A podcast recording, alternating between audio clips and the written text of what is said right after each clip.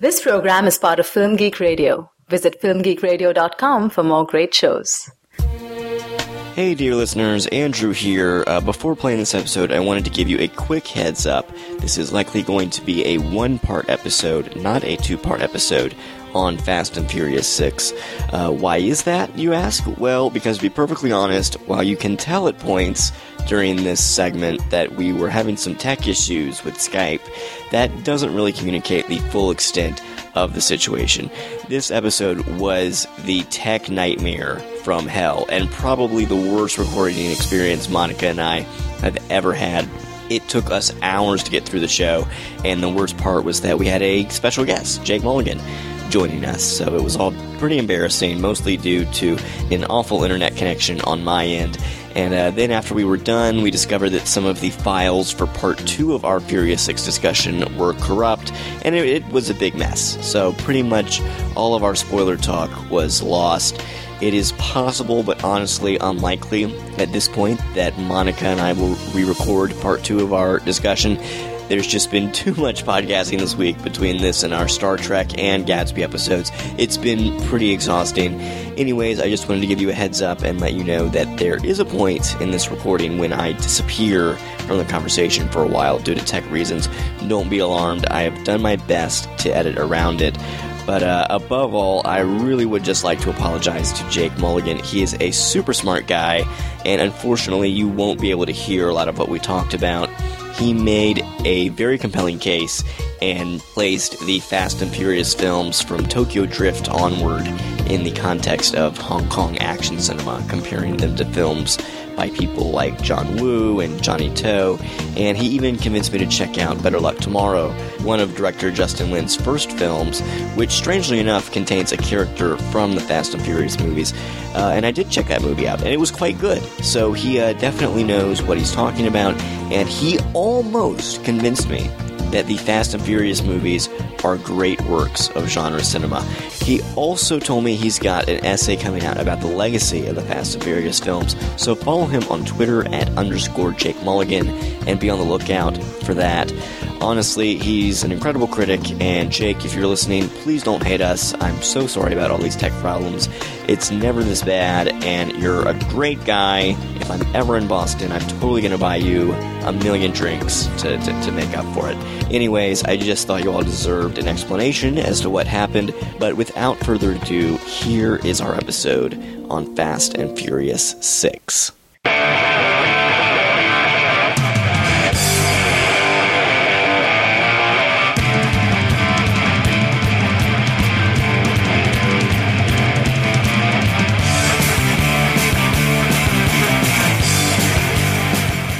Hey, movie addicts, welcome to Cinema Fix, your stop for the purest, highest quality movie reviews on the block.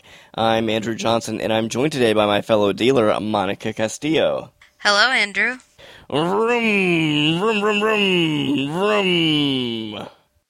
I wouldn't know what that sound is. There's no more that needs to be said about the movie we're, That's we're your discussing review? today. Is that your pull quote? Vroom, vroom, from Andrew Johnson at Film Geek Radio. All right, this is episode number 51 of Cinema Fix, focused on the movie Fast and Furious 6. If you're new to Cinema Fix, basically this is the show on Film Geek Radio focused on in-depth discussion of mainstream blockbuster films. We are here to satisfy your addiction to quality conversation about the movies. Today, we are privileged to be joined by a very special guest. He is a film critic for Charleston City Paper, Edge Boston, and he is a member of the Boston Online Film Critics Association. Jake Mulligan, welcome to the show. Hi guys, thanks for having me. So, Jake, one of the main reasons I wanted to have you on the show is I've heard through the grapevine that you are a big fan of the Fast and Furious movies. Is that correct? Yeah, I've got mixed feelings on a lot of the films, but I'm certainly a connoisseur of the Fast and Furious series, absolutely. Okay. All right. Well, today we're going to be talking about Fast and Furious 6. Monica, why don't you go ahead and give our listeners a little information about the movie? Wait, there's more than cars? Oh, wait, Jake, do you want to try and give a synopsis? This is my job now. Um, I can give. Well, a- you can try it. I can. You want me to give a synopsis of Fast and Furious Six? Yes. Okay, I can. I can try. So a non-spoiler synopsis. Yes. What Isn't happens in the everything first? a spoiler Like, nowadays, though? Like, if I tell you the villain, isn't that a spoiler? Honest question. I say no. Like, how far can I go here? You know, nothing past the first act. Okay, so basically, Fast Six finds everyone after Fast Five super rich. Vin Diesel's Dominic Toretto character has recently been informed by The Rock's DSS agent that his girlfriend, Letty, played by Michelle Ortiz, long thought dead since the somewhat mediocre Fast Four, is in fact alive and working with a team of former spec ops, to be exact, car thieves in Britain. So he uh, gets Vin Diesel to assemble his whole team. So Dom gets the whole crew together to go after this team of militarist vehicular warfareers, and that's pretty much the first act. Yeah, that's a pretty good uh, description. One quick correction it's not Michelle Ortiz, it's Michelle Rodriguez. Don't be racist. Letty Ortiz, played by Michelle Rodriguez. Oh, okay. You did call her Michelle Ortiz. Well, it's not because I'm racist; it's that's be- the character's last name. All right, here's a clip. I'm gonna need everything. All the info you got. You'll get it when the team gets it. No team. This is gonna have to be me alone. It's not that simple. The crew we're after, they hit like thunder and disappear like smoke. You going alone? You won't ever touch them. Been chasing this guy across four continents and 12 countries, and believe me, the last damn place I want to be right now is on your front doorstep selling Girl Scout cookies. I need your help, Dom. I need your team. Okay, Jake, well, because you are a self described Fast and Furious connoisseur, I'm going to let you go first. How do you think this compares to the other movies in the franchise? Do you think it's a good movie? Do you think it's one of the better ones? Or is this kind of a disappointing entry? this is a near great movie by any standard, much less by the Fast and Furious standard. Five is on a whole nother level compared to the rest of them. This is pretty much on the level with five. Uh, but these last two have been almost truly great genre films by any yardstick, much less by the franchise yardstick. I mean, they're playing around, eh, maybe not with the best action work that's ever been done, but I think comparing this to something like, you know, Hard Boiled, that's not a stretch at all. Did you just compare Furious 6 to Hard Boiled? Absolutely, and I'd love to hear an argument of why one is inherently that much better than the other. Okay, well, we, yeah, we'll definitely get into that at some point during the show. Monica, your thoughts on Furious Six? I, I don't know. Is the, is it is, is the title of Fast and Furious Six, or is it just Furious Six? Because Furious Six is what comes up on the screen, but according to IMDb, the official title is Fast and Furious Six. So I don't know. I feel like when it comes to these movies, th- this the studio has pretty much just said. Uh, it's the sixth one, and it's it's fast and furious, and it, it's one of them at least. Hello, are you back yet, Andrew? Hello? Goodness, it's like pulling teeth. Otherwise, I'm just going to interview you. You and I are going to talk Furious 6. It's Well. about to go that way. Which, it's going to be your conversation.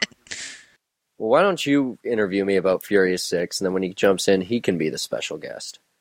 All right. Well, Well, I don't want to take over. Is that a good idea? we'll we'll play with it. I mean, you're my friend, so we already know how to talk to each other. This isn't like an awkward thing or whatever.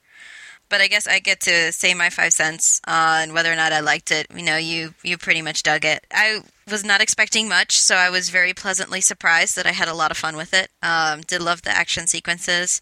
I am putting aside, of course, the sexism of the super macho movies um, in order to enjoy it. I'm not sure it's totally sexist. Let's get into that for a minute. Let's let's not Oh, brush okay. that by. Let's not brush All that right. by. Sell me on this movie being sexist. You still got the shots of women's butts. You know, you still have that fetishization, objectification. And it doesn't do the same to Vin Diesel? It's a different. It. I'm sorry. It is a different thing with the camera, male gaze versus like he's not really being objectified. It's him. It's his body. You know, it belongs to him. The scene that I'm thinking about. I know the you're- exact thing, scene you're thinking about. because It's, it's it's in every fast movie. It's the street race, right? No, I'm not even there. Oh well, yet. the street races. That's the sexist moment. Even I can admit that.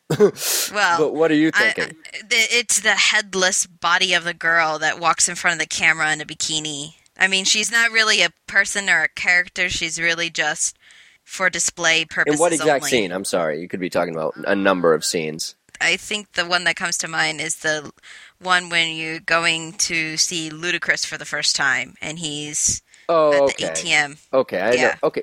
Well, I think that's just so deeply ingrained into the series at this point that, like, well, not even just into the series, but into, like, you know, car magazine culture, really. You know, you, the car magazine cover is never just a car, is it? Yeah, it's the girl straddled on top of the car too. Right. And that's what these movies have to play to. I mean, there's certain things that come along with the branding. Have to. Would you accept a Doctor Who story without time travel? Different, way different. I'm You're not not, so exploiting sure. anyone. You're not exploiting anyone. I- I don't For think this time travel? That, I don't think this is that bad. I really don't. I mean, it's still in that line of tradition. It is in the line of tradition, but it's also somewhat subverting it with, with Gina Carano and Michelle Rodriguez, you have to admit. Well, here's that. That's the thing. You have these powerful women that do go above and beyond just what their characters would have mandated in like a movie, say 10, 12 years or 20 years, 10 or 20 years ago, where they would have just been the arm candy for these guys. Right. In fact, they're badasses and they fight like hell. And so it's sad that we've made this progression in this sense, but we still have a lot of the, you know, tenets of the But if I can say my piece, I Yeah. think, and I'm not just defending this for the sake of looking at really nice asses. I'm defending this for the sake of like that is so deeply ingrained into not just the the the series, not just the genre, but the entire culture. And I think what Lin does with it is he makes it so ridiculously ludicrous that you have to laugh at how badly he's exploiting it. It's almost similar, you know, not the exact same thing, but almost reminds me of what Quentin was doing with the lap dance scene in Death Proof. It's like Lin, if you think about the big street race in this scene, it's like mm-hmm. the camera's on ecstasy. It's like fading to black over and over again. He puts the crystal method over the scene. I mean, it's just ludicrously over the top. I mean, can we agree on that? Yes, the fact that there's a part where a tank gets thrown over. No, I'm talking specifically so. about the scene where they go to the street race and it's just Okay. women dancing everywhere on top of cars. Yeah, I think that's so ridiculously overblown that that's just as much as he could possibly have subverted it and gotten away with it while still making the movie.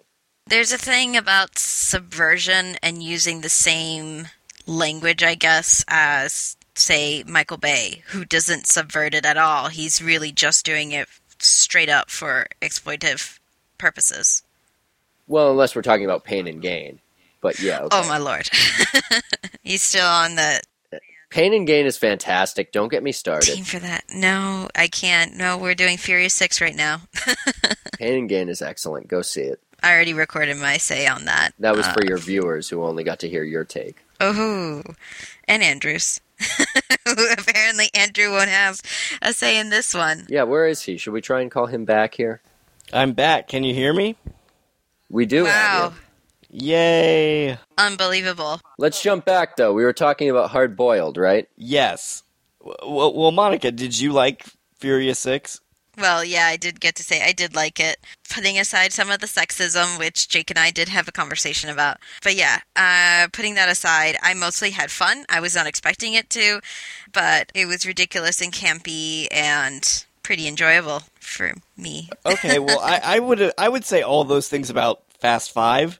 I would not say them about Fast Six. Oh, so you are not Team Furious I, 6. I'm not. I mean, I, it's okay. It's definitely not the worst in the series, but I would also not say it's particularly good. It's it's sort of just somewhere in the middle. I mean, if you thought the plot for Fast Five was a loose plot, this movie it's it, there really is no plot. It's basically just exactly a Exactly. loosely connected series of action set pieces. I don't think anyone goes to these for a plot, though. Well, I, I, I'm not necessarily going for a plot, but I'm going for at least some sort of basic attempt. I mean, the fifth one doesn't have the best plot in the world, but it's the fairly basic, conventional, we're going after a bad guy with lots of money. And that's all I really needed. But this movie, I, I, you know, the bad guy is supposed to have some plan to like unleash this device that will do something to military technology. I don't know. They never really explained it. I wasn't really sure what the stakes were. Uh, I just I didn't feel very invested in in any of the goings on in the film. And one of the main reasons I think Fast 5 works so well is just those action set pieces are so great and they're also in the middle of the day and are clearly visible unlike all the action scenes in this movie which with the exception of one take place at night and i, I just found them to be very murky uh, and pretty incomprehensible most of the time Now, that might have been projection. It looked pretty damn good to me. What did you think, Monica? It looked fine. Yeah, we, we're not exactly the town known for its best projection. No, that sincerely might have been projection. I don't know. I mean, I thought Lin Lin handled the cinematography really well. I think even if you look at the hand to hand choreography scenes with Gina Carano and with um, that excellent fellow from the raid, whose name I cannot recall at the moment. Yes. he ha- he manages to keep things on a pretty even keel. He's not doing as much. Nearly even I didn't even think he did as much shaky cam as he did in fi- Fast Five. Well, the thing about the hand to hand combat, some of that, I think those scenes were definitely the most comprehensible of the action scenes.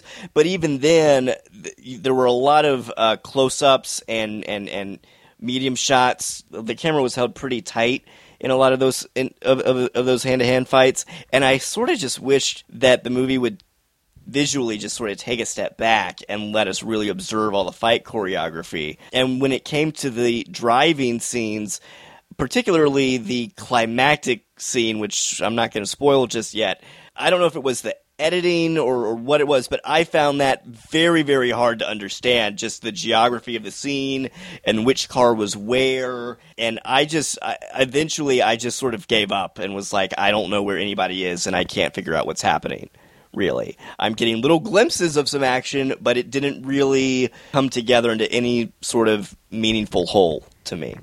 I don't know. I got to disagree. I mean, we'll get into the final sequence, I guess, later, but I thought the, all the action sequences were absolutely magnificent, peaked right at the right moments. Uh, the choreography I thought was fine. I mean, I've heard complaints about the last sequences from other people, but I thought it was great. You know, you got one person in a Jeep, one in a. Okay, we should get into this later. But I think they, got I think excited. he went out of his way to um, differentiate in that scenario to make everyone look individualistic enough that you, you knew where everyone was. And um, the fact that it's night at night, you know, I kind of dig it. It gave it a look that's different. Most of the series has taken place at day, I guess, except for Tokyo Drift. So um, I kind of dug that. I mean, even if you think at the end of Fast and Furious, they've got those great chase. They, a movie I don't even like so much, but they've got these great chases through the Mexican borders. That's all through the daytime. You know, the first one was mainly through the daytime. Five, as you mentioned, all through the daytime. didn't work for me. I will say a few things I like. I liked that this is essentially one team of people versus another team of people, and I liked how they, at least thematically, differentiated between the two. You've got the one group that's all about family versus the other group that's all about efficiency and precision. And at one point, someone even jokes that, you know, the other team is basically they're evil twins. And then at, at certain points in the film, you'll get to see each of our quote unquote heroes fighting their evil twin, so to speak. So I thought that was fun and and and and, and a nice touch. But overall, yeah, I just wasn't nearly as invested in the story or the action as I was in Fast Five. And yeah, it just really didn't do a whole lot for me. I would rank this alongside pretty much all the other Fast and Furious movies, which I consider to be pretty mediocre films, with the exception Oh, of Fast come on. Five. No. I thought you just said that Tokyo Drift was not bad or like pretty good or something. I just saw you on Twitter. Yes, I literally just watched Tokyo Drift for the first time around two hours ago. you liked it. What'd you think? We should talk about Tokyo Drift now. I thought that for a Fast and Furious film, it's one of the better ones. Probably the second best behind Fast Five. But I think that there's a huge divide between Tokyo Drift and Fast Five. Fast Five to me just stands head and shoulders above all the other installments. I don't know. I gotta say, you're gonna have to sell me on the big division between five and six. I really don't see much of a split. I mean, I'll be totally frank. I prefer five to six mainly because I think I prefer that the action sequences in five play straight, while the action sequences in six tend to be cross cut with a number of other action sequences. Like he likes to juggle and go back and forth here, which he didn't do in five. I don't really think that makes it worse, but it's more of a personal preference. I think what he's done in both of these movies is he's made the plot so irrelevant that we're almost getting to like a near experimental po- point of like nothing that actually happens regarding the narrative matters. It's all about the pleasure of the big budget action sequences and of the set pieces and of the metal clashing and of the car crashes and all that stuff. I mean, in five, they spend the whole time organizing a plan that ends up not working, so they just pull the vault out on cables instead. I mean, the entire 90 minutes is made irrelevant. Right, and that would be fine with me if, again, like I said, I enjoyed the action, but I did not really enjoy the action in Furious 6, uh, with the exception of a scene that takes place on a long freeway in the daytime. I enjoyed that scene overall, again, because I could see everything that was happening. S but other than that, it just really didn't do much for me. I gotta say, and and the team dynamic uh, and the relationships between the characters, it all felt very monotonous and repetitive. There was no new ground really broken in terms of the characters beyond anything. When from a was there ever new ground broken? These are like Leone archetypes. They've stayed the same since day one. I agree they're not exactly the most fleshed out characters, but even with the little bits of conflict that they bring up, like Dom having to to win Letty back over to their side, even that little things like that, I just didn't think really were handled very well. So Well, let me sincerely counter that. Like, I think at this point in the series, like, the fun isn't even on the conflict between the team members. I mean, when I'm talking about the non narrative stuff, I also like the idea that, like, basically the plot of this movie is that, you know, there's been like a fever dream evil twin version of these guys, as you mentioned, and we just go to battle. So the plot means nothing. So if we're talking about the relationships between the main characters who come and go throughout the main movies, now it's become a thing where they've th- these actors are almost just living it. There's a great scene in this movie. I hope one of you guys remembers it. It's kind of minor, where where Dom shows up to uh, Brian O'Connor's house. You know, Diesel shows up to Paul Walker's house, and Paul Walker starts just waving his little baby's arm and saying, "Hi, Uncle Dom. Hi, Uncle Dom." Do we remember this? Yes. It's like yes, the- I It's the do, beginning, and I and I have to say that that was one of the few moments that actually felt real to me. Yeah, it's a fantastic scene. Yeah, I was like, oh, these people are actually human beings. And that Right, was it. and I see after that. After that moment, I just there was nothing else like that in the film, in my opinion. Oh, I don't think so. I think they carry that energy. Diesel gets this goofy smile on his face. It's fantastic. It's like, I don't know if he was breaking up in real life or what, but the guy just looks like he's about to crack. And they keep it going for the whole movie. There's a real sense of like lived in friendship there. There's another great scene where they just start snapping off like Howard Hawks dialogue about they're looking for Thure Lindhardt's um, engineer character and they're snapping off dialogue about where car parts could have possibly come from. And the beats are moving so quick and there's this great shot of Rock looking at Gina Carano like, what the hell are they even talking about? And these guys just imbue a real sense of like lived in energy. You know they've been hanging out for years because they have been and it's really showing up on the film. See, I it just felt to me like they're going through the motions. Like, yeah, this is this same thing we've done before. We're here to cash a paycheck. It really didn't feel like there was anything new or, or fresh that they were bringing to the table. Oh, I couldn't agree less. All right. Well, I, th- I, I see that in every other Hollywood movie this summer. all right. Well, I think we need to wrap up. So, just to wrap up, Jake, would you recommend that people see this film? Absolutely. Monica, what about you? Yes. I'm gonna say maybe. if you're a big fan of the Fast and Furious series, sure. If you really couldn't care, there's nothing here that should really change your mind about this series. Uh, go watch Fast Five instead. Don't forget to tune in next week when we'll be discussing something. I don't even know at this point, Monica. We've been podcasting so much. What are we talking about next week? We'll figure it out. Yeah, Hangover Three, or I don't. I don't even know. No, don't make me watch that. Peace. Uh, we'd love to get your feedback on the show. You can email us at cinemafix at filmgeekradio.com or comment on the website at filmgeekradio.com. You can also subscribe to us through iTunes. So if you liked this episode, please write us a review. That would really help us get the word out about the show. You can also donate to us through the website. We really appreciate your help. And don't forget to check out other great shows on Film Geek Radio, including The Thin Place. Jake, thanks for joining us. Where can people find you and your work? Um, you can find my work in the Charleston City paper at edgeboston.com, uh, collected, collected at bofca.com, and also at jakemulligan.tumblr.com, where I post long form pieces such as The Legacy of the Fast and Furious franchise. Oh man, I'm gonna have to go read that. uh, are you on Twitter? I am at um, an underscore followed by my name. All right, Monica, where can people find you online?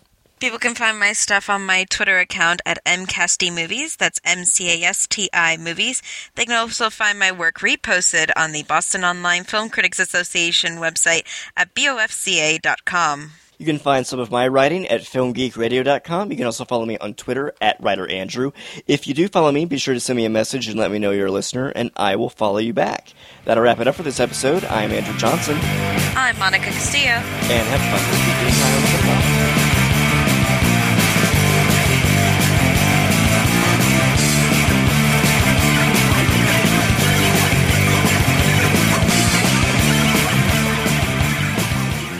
This has been a Film Geek Radio production. Film Geek Radio.